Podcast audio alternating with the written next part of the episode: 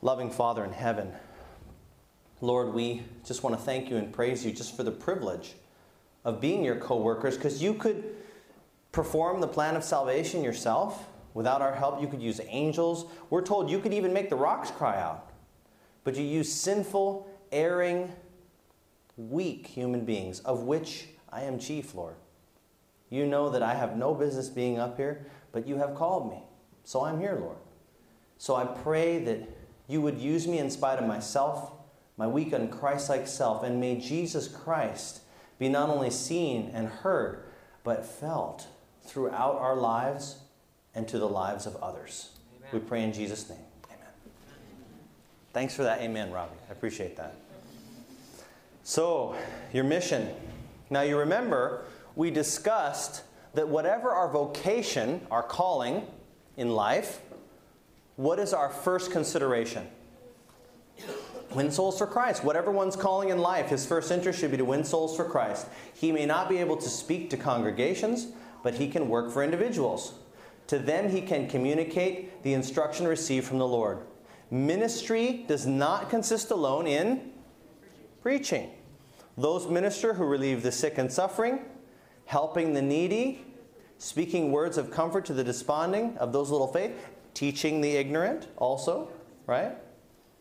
Nigh and afar off are souls weighed down by a sense of guilt. It is not hardship, toil, or poverty that degrades humanity, but guilt, wrongdoing. This brings unrest and dissatisfaction. Christ would have his servants minister to sin sick souls. A twist on the parable of the sower. Now, Matthew 13 23 says that the seed that fell on good ground is who? The one who receives the word and understands it and bears what? Now, what is fruit? Bears fruit. Is it the fruits of the Spirit? They're counted, though, they're numbered, right? I believe this is people. But I think what's very intriguing is the parable of the talents uses what numbers? One, right? Two, five. And they multiply them to, you know, two, none, one, four, and ten, right? But notice here, how many do we bring forth? 30, 60, or 100. Is that possible? Could you win 30 people to Christ? I believe you could. Some of you could win 60 souls to Christ. Some of you, 100. Wow. Some of you, maybe thousands or hundreds of thousands. I believe there's a reason those numbers are there. Think about it. Think about it for a while and commit yourself to doing it. So, we talked about the ratio. Going back to your skills, remember we talked about in your job, right? In your job, we looked at your skill set. Now, I've thought about myself, and I'll use myself as the illustration. Most of my invitations are for a week of prayers for colleges and academies. Over 50% of what I do is just that. And I thought for myself, why is that? But it's very clear now, because I'll show you some interesting thoughts. When I went to the Ukraine with Amazing Facts, we had 2,000 people coming a night. It was great, phenomenal. And I was there doing health lecturing, answering questions, stuff like that. When we were done, there were 89 baptized. That was just at the end of the campaign, that wasn't with the follow up. So I thought that was amazing. My last retreat was a couple months ago. I did it for a church, for the Filipino American Seattle church. And there were many people that came that were not Christian, that were not Adventists, out of the 100 people that came on the retreat, there were about 12 that were baptized. Anyone here from Oklahoma Academy? No one. I did their week of prayer recently. Out of their 44 students, 36 committed for baptism. Wow. Hmm. Amen. Amen. Anyone here from Laurelbrook? Yes. Now, uh, I want to share with you what the principal said to me at the end of that week of prayer. Were you guys there? Do you even know? I said, Mr. Hess, what do you think about the 25 students for baptism? It's not beyond my wildest dreams. and that's exactly how he said it. Is it not true? He said it just like that. But he was excited. You have to understand. He was very excited. Because after just a short weekend, over half of their student body made commitments. When I did a week of prayer in Springs of Life, it's an orphanage in Calcutta, India. Does anyone know Bill Dull? Anyone know who Bill Dull is? Yeah, he runs a bunch of orphanages. Did you know that 82 of his 90 students came forward? Wow. But you know, some of them were quite young, so it ended up being 60. But still, I get letters to this day after three years from the orphans. Wow. And they're still moving forward. And you know what? I tell you, I keep in contact with them. I call them like every four to six months. And one time I called, and I'm going to share with you the story. It's just not fair. And it shows you the devil fights dirty. In ministry, there's no holds barred. What was happening was is that some of the students were actually seeing the devil. And I'm like, well, what does he look like? and they got on the phone and they told me. They said, you know, uncle, they call me uncle. They call anyone older uncle, pretty much. It's like when you're in the sun and you're walking and you cast a shadow, but there's no person there. And then they describe it as a 14 foot shadow that will walk up to them and talk to them. Or they'll describe it as a white cotton ball that kind of dances in front of them and talks to them. And what had happened with two of the students, it was trying to get them to go to the garbage. And one of them was like putting her hand on her fellow classmate and pulling her, we need to go to the garbage. And the garbage is a 14 foot compost pit that you can't get out of. These students were six and nine years old and had made commitments to be baptized but hadn't followed through. And I said, Simone, honey, you have to follow Jesus. It's the only way to save yourself, to protect yourself from the devil. And we prayed on the phone long distance, and the devil didn't bother her anymore. Amen. But, dude, he goes after six year olds. That's just not fair. Right? Pick on someone like me, you know? Well, on second thought, don't pick on me. I got enough problems. But by God's grace, He can help us. Amen. I went to the other orphanage in Chennai, India. Out of their 60 students, 35 for baptism. Piedmont Valley Youth Bible Camp. My sister, my favorite little sister, Diana. I studied with her over two years ago, and she was baptized at Auburn Camp Meeting. And the day after her baptism, she came with me to Bible camp. She shared her testimony with the youth. I shared the morning meetings, and 35 of the 80 campers made decisions for baptism. Are you seeing a trend here? When I talk with adults, sure, there's, there's results, but give me some young people, right? And God really works. Not because I'm any better than anyone else, but He's given us all our work, right? He's given us all our specific talents and abilities, right? I would probably go crazy as a pathologist, but give me a nice trauma. Give me a stroke. Give me an MI. Give me a full arrest. I'll go at it. And that's the same thing. I wondered why Week of prayer draws me. Why does college students, why do academy students draw me? It's not always the numbers, but it's something else. And it relates to who I am as a person. And I'll give you this an example just so you can think about it yourself for your own life. In the emergency room, we're the final stop. Dr. Steffens is an emergency physician, so am I. We're the last stop between that person and death, many times. Now consider this passage for a moment. Numbers 14 29. Your carcasses shall fall in this wilderness, and all that were numbered with you, according to your whole number, from how old? 20 years old and upward, which have murmured against me. Now that's very interesting. As the scene opens before this verse, Israel is on the borders of the promised land, and what do they refuse to do? Go in. And so God says, okay, you're going to die out here. Then they, what do they want to do? Oh, then, we, then they want to go in, right? And God says, look, you guys are going to die in the wilderness now. But were all of them to die? No. What was that cut off? 20 years old and upward. Now I'm going to ask you a very important question. Do you think the 19 year olds weren't sinners? I mean, really, as innocent as you guys may look, I'm sorry. I know you're a sinner in need of grace, right? So why not cut them off? Why do you suppose God made such a decree? Do you think he was just being arbitrary? The sinners were 18, 19, 17, 16, 15, as well as 30s, 40s, 50s. But what's the difference between a young person and an old person, would you say? They're changeable. Thank you. Their frontal lobe has not fully matured.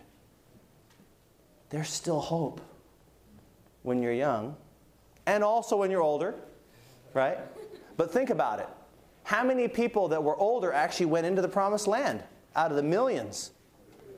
Two. Right? So you think about it. God wasn't making an arbitrary decree, He was just saying what was going to happen. Because when you're 13 to 19, you're making that final transition, aren't you? Where you're deciding not only what you're going to do, but who you're going to be.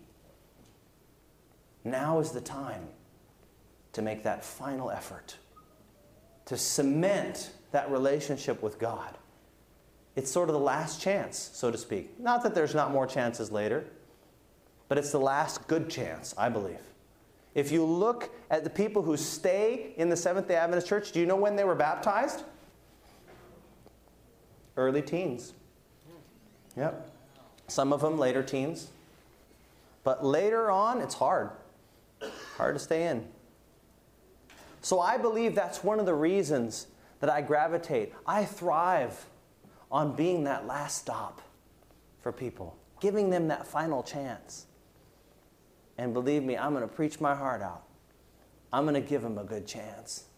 Because that's what I do every day in my job. And so that's probably why I gravitate toward more college, you know, academy aged. And I believe the results are significant. And they will be for you too. Here is an interesting thought. A lot of people put a lot of stock into study, knowledge, you know, wisdom for their ministry, but there's times when it can hurt you. Isaiah 47:10, your wisdom and knowledge what? Mislead you. When? When you say to yourself what?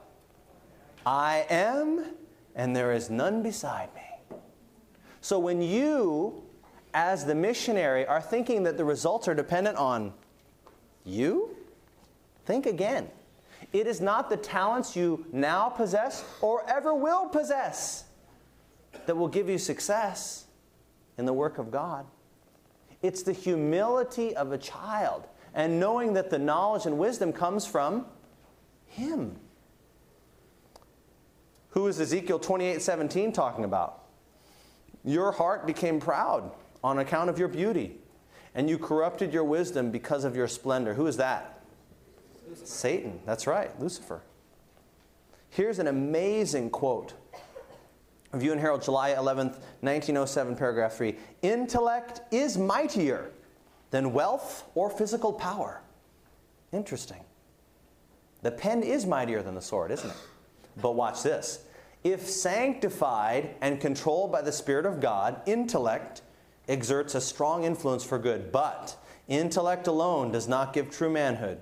Lord Byron had rare intellectual gifts, but he was not a true man according to God's standard. His passions were fierce and uncontrollable. Throughout his life, he sowed seeds that ripened into a harvest of corruption. This man was one of the world's distinguished men. But how did the Lord regard him? As one who had abused his talents and wasted his life. Wasted his life. When great intellect is made, in, made to minister to vice, it is a curse to its possessor and to all who come within its sphere of influence. So, intelligence can hurt you. Getting more information, getting more knowledge can hurt you if it causes you to become proud, right? So, in your preparation for ministry, it's good to have more information. It's good to learn more. It's good to gain more skills, but it will all be worth worse, worse than nothing, actually if you think for a moment that it's all about you. Because, folks, it's not. It's all about Jesus. Amen. You know what? It doesn't matter if the mightiest speaker on the face of the earth was speaking to you. Without the Holy Spirit, not one thing's going to change. But with Jesus, all things can change. Where is this quote found? Trust in the Lord with all your heart and lean not unto thine own understanding. In all thy ways acknowledge him, and he shall, what? Direct thy paths. Do not be wise in your own eyes. Fear the Lord and depart from evil. Where's that from? Proverbs 3, verses 5 through 7. Very good. Now, I'm going to share probably the greatest challenge to my life work, to my ministry that I ever experienced. And many of you who were at the first meeting, you understand what was playing in the back of my head all the time I was in med school. Do you remember? Anyone remember? Who told me that I couldn't be a doctor? One of my own parents had sat me down and told me I wasn't smart enough, I wasn't uh, didn't have a good memory, I wasn't disciplined enough, and that I would never succeed as a doctor. And I was a teenager when they told me that. Don't say that to your kids, by the way. That's not what a parent's supposed to say. But I can tell you that those words started playing in my head like never before as I went through what is perhaps going to be what will make or break your ministry. And it's how you deal with obstacles, how you deal with roadblocks to reaching people for Christ, with roadblocks to your job, with roadblocks to becoming that good spouse. I call it the scramble. And here's what happened. My final year of medical school, I was in a bad car accident. There were about four people in the car we were T boned at 55 miles an hour. And one person was thrown from their seat. They were not buckled in. But thankfully, their impact was softened by my head. Oh, no. And my head went through the window on the other side. I was knocked unconscious. For several hours, they didn't know what was going to happen. I was in a coma. And I regained consciousness only to have total amnesia. I couldn't even remember who I was. I could talk to you, and I'd say, What happened?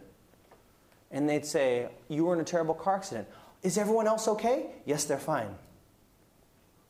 What happened? you were in a terrible car accident. Is everyone else okay? Yes. Who am I? Where am I? What happened? And it would keep going on and on and on. In fact, it was so bad, the nurses in the ICU taped a sign to my chest. And it read something like this Your name is Tim. You are a fourth year medical student. You were in a terrible accident. Everyone is fine. And then it would go down the list, and one of them would say, You are not married.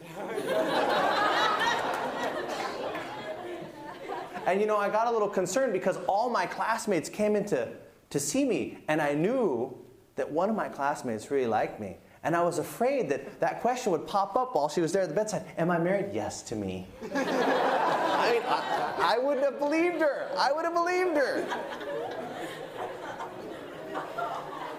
But the thing that was challenging was the fact that not only did I lose my memory, right? I got to pass my boards now. I don't even know who I am. Let alone biochemistry and anatomy and physiology, right? And I was examined, and they determined that it was dangerous for me to take my boards at this time. Even when I regained my memory and started to remember things, they told me to study, study, and take a long time. Just let my brain heal. But the worst part was, is that my personality started changing. Wow. And usually, I'm a very uh, friendly person, but you know, I'm not going to go just crazy and be irresponsible. You know, meaning like you guys already heard that I really only had two girlfriends since I've been an Adventist. But at that time, when I hit my head, I just started picking the most attractive people and going for it. And I date this girl one week, and I date another girl the next week, and it was horrible. Don't do that, by the way. I had totally lost my inhibitions. And then I tried to get help from the neuropsychologist that was helping me. She wasn't a Christian though. And you know what she told me when I pled for help? I said, I'm dating all these people, I'm breaking people's hearts, it's terrible. She's like, Dr. Riesenberger, I think your conservative Christian heritage has inhibited and repressed your sexuality, and this is an opportunity to let it out. Mommy. we'll just say I didn't want to go back to that psychologist anymore. But the problem was is that I was hurting my friends and family by the fact that my personality was now different. One person who was my, uh, myself, who was usually patient and kind with others, was now demanding. Instead of being diplomatic with people, I just say what was on my mind. And it hurt a lot of people. And I had to, in front of 65 of my friends, we were at an event, and I stood up and publicly confessed my sin to them and asked for their forgiveness. And I was specific. I said, I know there's some of you I've been dating and are just dropping. That's wrong. I'm sorry. Some of you I've been impatient with. I'm sorry. And several of my friends started to cry. But you know who cried the most was me because I prayed and I said, God, I'm not even myself anymore. I need my mind back. I need it back. And I prayed as I've never prayed before. And I can tell you that good things didn't necessarily happen. Right after that was the match, where you're going to determine if you're a doctor or not. You're going to determine what university you're going to go to for training. And after the match, the results were nowhere. I didn't get in anywhere. And so, what do you think played in my head at that moment? You're not smart enough. You're not good enough. You shouldn't be a doctor. And I was reeling. No place had accepted me. As far as I knew, I was not going to be a physician unless I could get a position. Did I give up? No. No. What, what options did I have? Well, there were still seven spots for emergency medicine left in the country, and there were 7,000 physicians who wanted them. Oh, and so I got on the phone and started calling them. Started calling them and begging for a position, trying to get a place. I spent all day. I didn't take breaks. During the time I was trying to get into emergency medicine, several of the people from my school had actually come and tried to get me to take other specialties. And unfortunately, they were not helpful. Because when people know that they now have the advantage, they're not always nice. When they know that you're in trouble and you're desperate, they're not always generous. I remember I had a professor who looked me in the eyes and says, If I give you a position, you need to stop all this preaching stuff. because I know you preach at people, Tim. And I said, I'm sorry, sir. I'll try not to do that. And in my heart, I said, There is no way I'm joining your program, dude. Whatever. I would, I would do something else than medicine than join your program because I'm going to preach my heart out. Diplomatically, lovingly, but in the name of Jesus Christ. Because without him, I'm nothing. I'm not a physician. I'm not even a man without the man. So I, by God's grace, I actually got into a spot on the East Coast. Those of you know East Coast medicine, we call them malignant programs. New York, right? They're not evil, they're just brutal. When I came into the ICU as an intern, I was in Pittsburgh, Pennsylvania. And I was sitting there with a patient whose blood pressure was crashing, and they needed a central line and a swan floated into their heart to monitor their pressures. And they're like, Riesenberger, put in the line. I said, You know, um, I've never really put in more than one or two of these. And the patient was just put in the line. Well, I don't feel comfortable, just do it. And I said, Well, wait a minute. Isn't this supposed to be see one, do one, teach one? At this program, it's do one, do one, do one. that was told me. This is what my senior resident said to me. And so here I am in a program that's very brutal. I'm working 80 to 135 hours a week. Oh, During my month in ICU, I had one day off the whole month. Just so tired. You know, 48 hours without sleep at a time, no food, no family, no girlfriend. she was very unhappy at that time, you can imagine. No time with God. I remember coming home to my apartment and just crying sometimes. But you know, wasn't, I wasn't the only one doing it. One of my friends, he came home and found himself face down in a bowl of cereal sleeping. so, what did I do? What did I do at the time? Did I say, you know, I didn't get into a program that I wanted, I'm away from my family? Just forget it. No. I did faithfully what? The work that lies nearest. Do you remember that quote we went over? I did faithfully. I got the number one score on the in service exam in my program. It was a blessing. One of my chief residents, he was funny. He's like, Oh, Tim Riesenberger, test taking wonder. I still keep in contact with him. Chris Carpenter is his name. He's a great guy. Fantastic. But I desperately wanted to be back home, back on the West Coast, near my family. And then it went from bad to worse. I got a call three months into my internship. Are you Tim Riesenberger? You know the news after that question is always going to be bad, right? Yes. Is your sister Diana Riesenberger? You know it's going to be worse after that question. Yes. She's bled into her brain. And she's in critical condition. She lost function of the right side of her body at age 19. Can you imagine? Some of you, how many of you are 19? A lot of you. Can you imagine being paralyzed at 19, facing death? That was my sister. And she was on the West Coast. And I was away from her. I could have shaken my fist at God, right? And said, How could you put me out here? How could this be your will? But I didn't do that. I did everything I could. I flew back home nine times during my internship to be with my sister, support her, to be with my girlfriend too, sorry. But I can tell you, it was the hardest time of my life. And so, where did I want to be? With my sister, right? She was stabilized in Seattle and actually got transferred to Stanford University to continue work on her brain.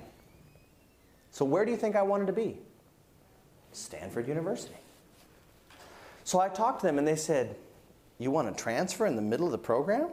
They're like, We don't have any openings. We have openings for first years, and we wouldn't take you. You're already in a program.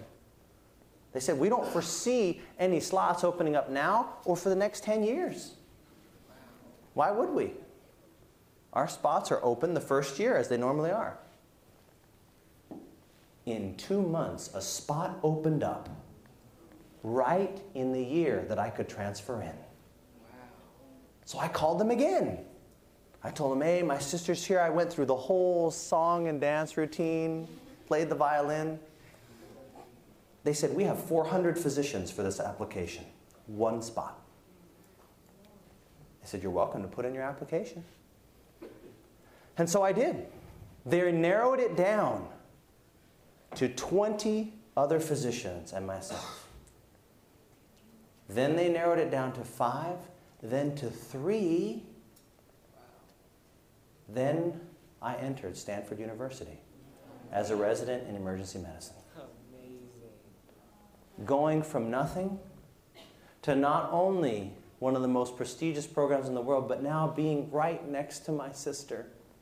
I went into the operating room with her, held her hand. I went into the MRI during her scans and was with her by her side through that whole time. And she was not a Christian at that time.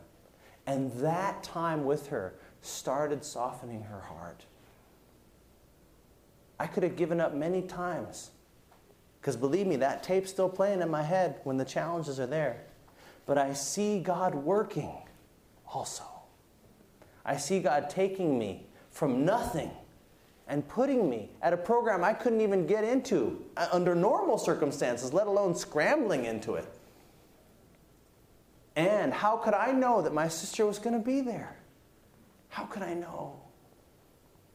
But God knew. And He knows for you. Just don't give up when you're lonely. Don't give up when obstacles appear. Don't say, Why, God? And say, Well, I'm going to get back at you. I'm not reading my Bible for a week. That's only going to hurt you. Don't give up when there's obstacles. Now, I can tell you, even when the happy ending comes, I can tell you, I finished 95th percentile on all my boards wow. and graduated from Stanford University's residency program. And I sat at the banquet with my parents and that one parent who said I couldn't do it. And I talked to them. I said, What do you think now? Well, what are you going to say? Oh. Right? They said, Well, you know, God has led you. This person's religious. They didn't apologize, though. They said, Well, yeah, you've come a long way and you're a great doctor. But I can tell you, they have never to this day acknowledged the wrong that they have done. But I have chosen to forgive them. Just as Jesus prayed, right? He said, Father, forgive them because they don't know what they're doing. This parent doesn't understand that kind of damage that it would do to a young teenager like me, aspiring to minister, aspiring to serve others, and to be told I wasn't smart enough. My memory was poor. But you know, what you're going to find is that when you find the ministry that is right for you, that God has chosen you for, there will be something that keeps you going. I'll get to that at the end. But one of the things I wanted to share is I don't know if you've realized that most of the things that I've shared with you in these seminars are they positive or negative sort of things? Well, some of them are positive, but they're kind of humiliating. They're negative. They're, they're setbacks, right? I mean, it's not fun to get a head injury. It's not great to not get a job, right? To be rejected, majorly rejected by everybody, right? That's not good. Why does it so often seem that God's will is through the path of suffering? Have you ever wondered that? Why so many obstacles? Why are we always getting beat down? Well, I know that for my life, it is most likely because I unfortunately have to learn the hard way. as did Samson. Patriarchs and Prophets, page 567. God's promise, his will, that through Samson he would begin to deliver Israel out of the hand of the Philistines was fulfilled. Was God's will done? Amen. Yes. Were they delivered? Yes. But how were they delivered? Here's the key. But how dark and terrible the record of that life, which might have been a praise to God and a glory to the nation. Are you seeing why God has to use trials? Because we're not obedient. Because we're not doing what He's saying. If I'd get it through my thick head, He wouldn't have to do it. But He has to use these methods to save me. Right? Had Samson been true to his divine calling, the purpose of God, the will of God, right, could have been accomplished in what? His honor and exaltation. But he yielded to temptation and proved untrue to his trust, and his mission was fulfilled. But how? In defeat, bondage, and death. But you know what? If that's what it takes for God to fulfill his will in my life, I'll take it. Amen. I'll take the humiliation, I'll take the suffering if it means that God's will will be done and people will be won to Him. I'll take the people talking behind my back constantly, stabbing me. I'll take the discouragements if it means that I'm going to see some people in heaven someday Amen. because of what God's done through me. You know what? One thing helped me to overcome that obstacle to my ministry and that tape playing in my head. Um, I'll show you. These are two letters I actually got from a patient. And I've gotten many letters from patients, but this is one that is pretty representative. Now, to give you some context, I don't give my address or email address to my patients. Most of my patients have some sort of psychiatric disorder in the emergency department, so I'm not giving it out. But what happened with this patient is she was actually seen in the ER and then looked up my name online on the hospital's website, did a Google search, and sent her letter to the last college that I did a week of prayer at and said, please forward.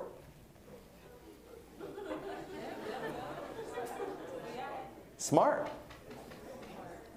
Please give to Dr. Riesenberger. I don't know if you remember me.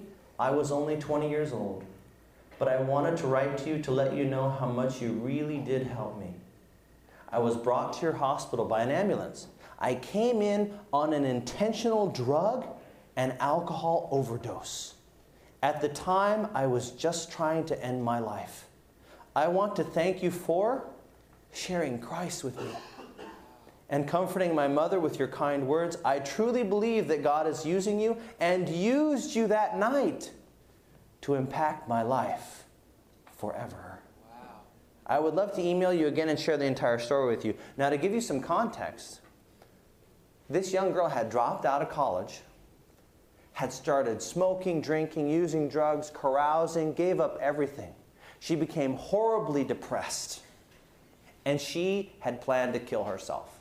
She had taken a massive overdose, and now her friends in an attempt to save her life, said, Hey, there's a party going on in this house over here. So she kind of staggers over there, and the police and the paramedics are waiting for her to handcuff her and force her into the hospital. She comes into the hospital, and I remember the first impression as I pulled back the curtain and walked into the room, and I said, Wow, this is such a wonderful woman here. She's beautiful, but she's totally messed up. This is like a waste of a life. And I remember telling her just a very short thing. I said, You're throwing your life away. God can help you out of this. Do you want me to pray for you? And she's like, She didn't even say a word. She just kind of nodded her head. And her mom said, Yes, please pray for us. Wow. Her friend was like, Uh huh. and I prayed five minutes with this family. That's it but it changed her life forever. Can five minutes make a difference? Amen. Yes, it can. If you're doing what God has called you to do, and that's share Jesus Christ wherever you are. I shared with her, but then she told me later that I actually forced her to be admitted to the hospital. She was not able to leave because she was actively suicidal. And she said that she ran away and broke out five times, and as every time she broke out, she'd head right for the bridge. And every time someone would tackle her on the way and stop her. And each and every person she ran into kept sharing Christ with her. Not just me, it was everybody along the way. And finally, she's like, everyone's around me, sharing Jesus with me. And she finally gave her heart to Christ. And eventually, her life turned around. She went back to school. She gave up the cigarettes. She gave up the promiscuity. She gave up the alcohol, the drugs, went back to school to be an education major, actually, to help orphans. And I can tell you, I went and actually visited her and her family later. This was like years later. It was like, it was like two or three years down the line. And this was the second letter. Tim, it was so wonderful to see you again. Thank you for taking the time to come and visit and also for taking us to lunch. I would love to write my testimony and send it in. Also, thank you for the book. I gave them Steps to Christ, of course. I know that God is really using you in your line of work. You really touched my life. And I know that you are touching so many more. I would love it if you would keep me in your prayers, and I will do the same for you. I hope you're having a good week and talk to you soon, Angela. When I hear the devil tell me that I can't do it, I read the letters. And Christ says, In me you can do all things. Amen.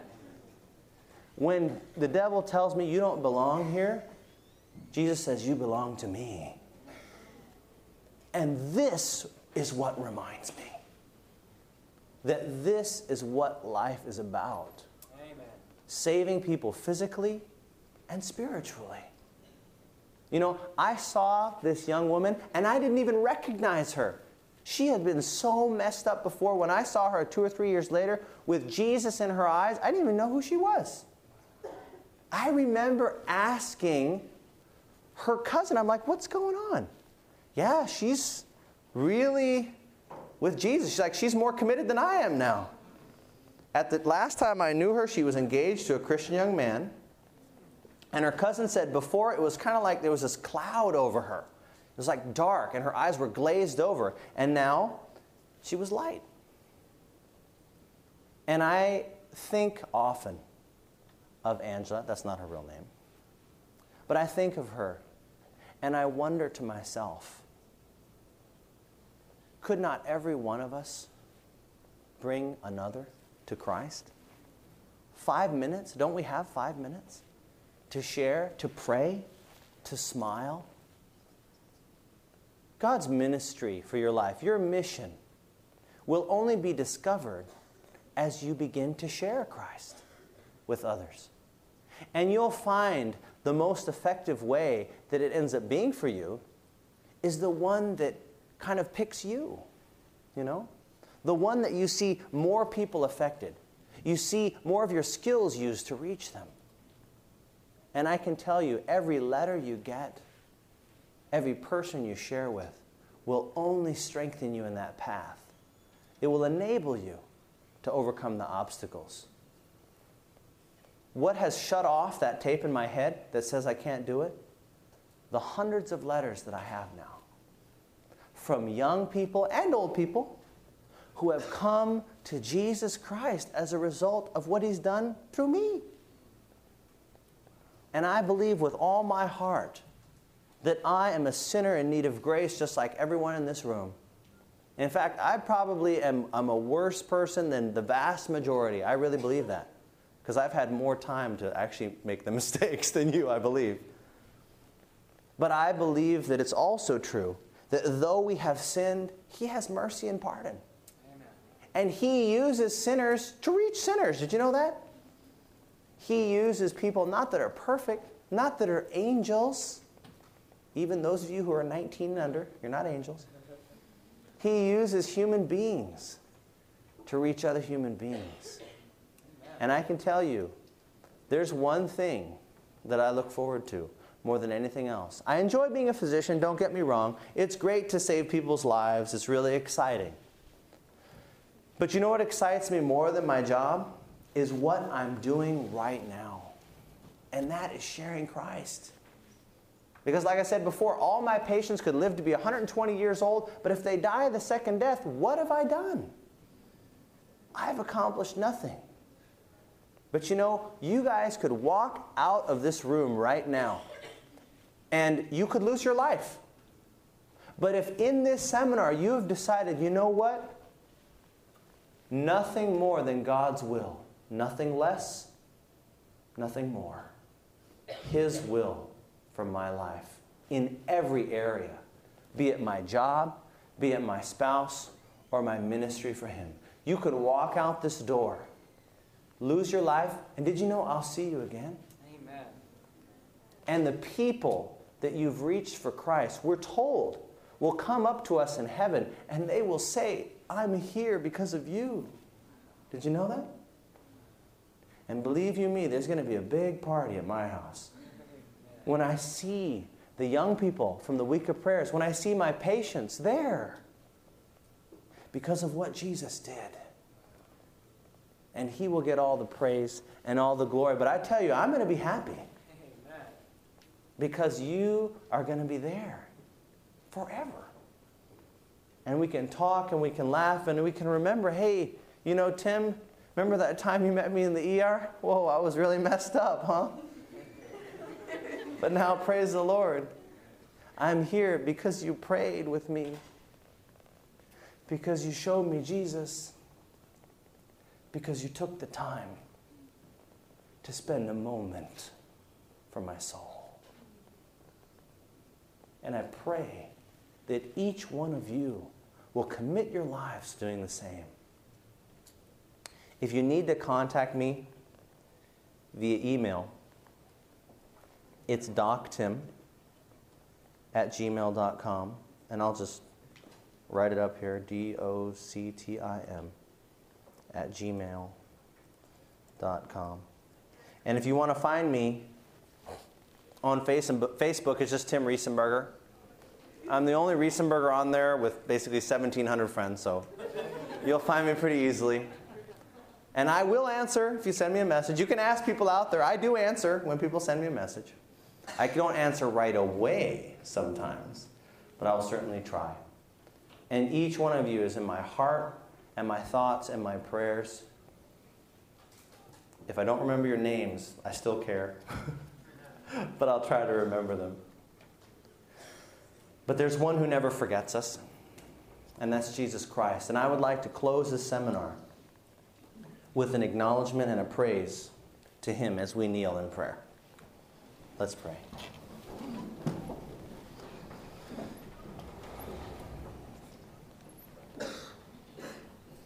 Loving Father in heaven, Lord, truly, you